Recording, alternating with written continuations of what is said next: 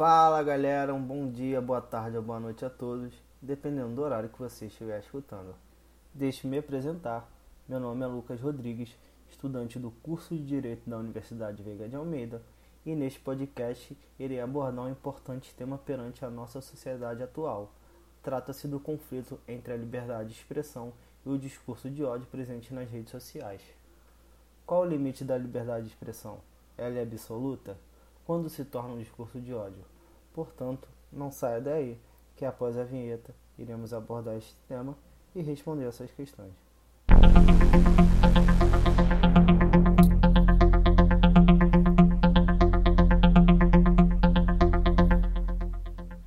Discurso de ódio extremo são fenômenos atuais da realidade brasileira e mundial que desafiam as noções tradicionais de liberdade de expressão e democracia na era digital. Desta forma, a partir dessas perguntas elaboradas, iremos entender um pouco mais sobre este tema. Como qualquer ferramenta, as redes sociais possuem um lado positivo, conectam as pessoas e abrem portas para conteúdos que podem ser interessantes para o usuário. Porém, existe um lado oculto, que tem a ver com a propagação de intolerâncias que afetam nossa sociedade de uma forma que ainda não conseguimos mensurar. O principal condutor dessas correntes são as plataformas de comunicação digitais. Turbinadas por exércitos de robôs e protegidas pelo anonimato, as redes sociais aglutinaram, revigoraram e ponderaram as falas ofensivas. Desta feita, vamos abordar os conceitos agora para ficar um pouco mais claro. A liberdade de expressão é um direito fundamental garantido pelo artigo 5 incisos 4 e 9 da nossa Carta Magna, possuindo primazia dentro do sistema constitucional, já que garante o exercício dos demais direitos e liberdades.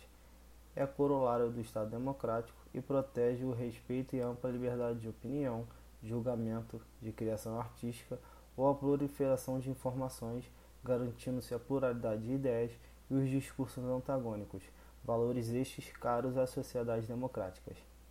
Neste sentido, o Estado deve se abster de intervir no mercado livre de ideias, qualificado pela troca de opiniões e pela liberdade de informação e de crítica, sob pena de se configurar censura prévia.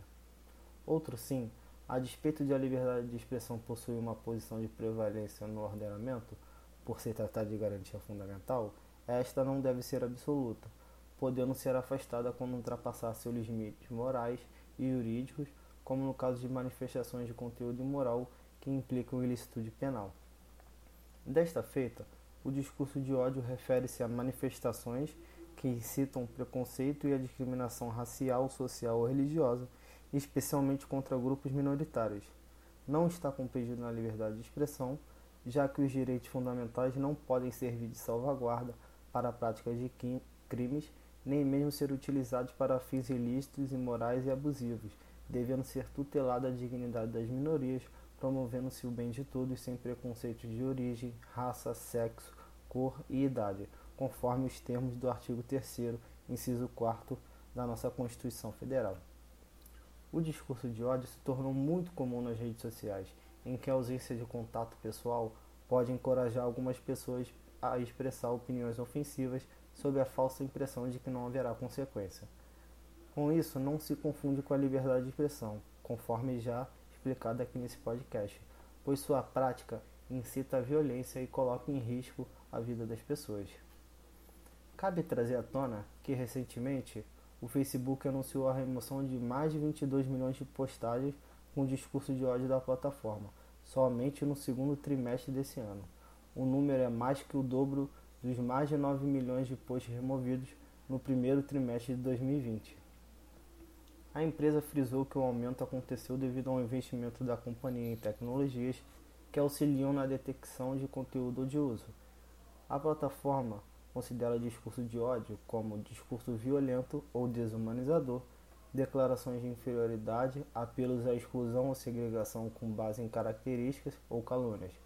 Essas características incluem raça, etnia, nacionalidade, afiliação religiosa, orientação sexual, casta, sexo, gênero, identidade de gênero e deficiência ou doença grave.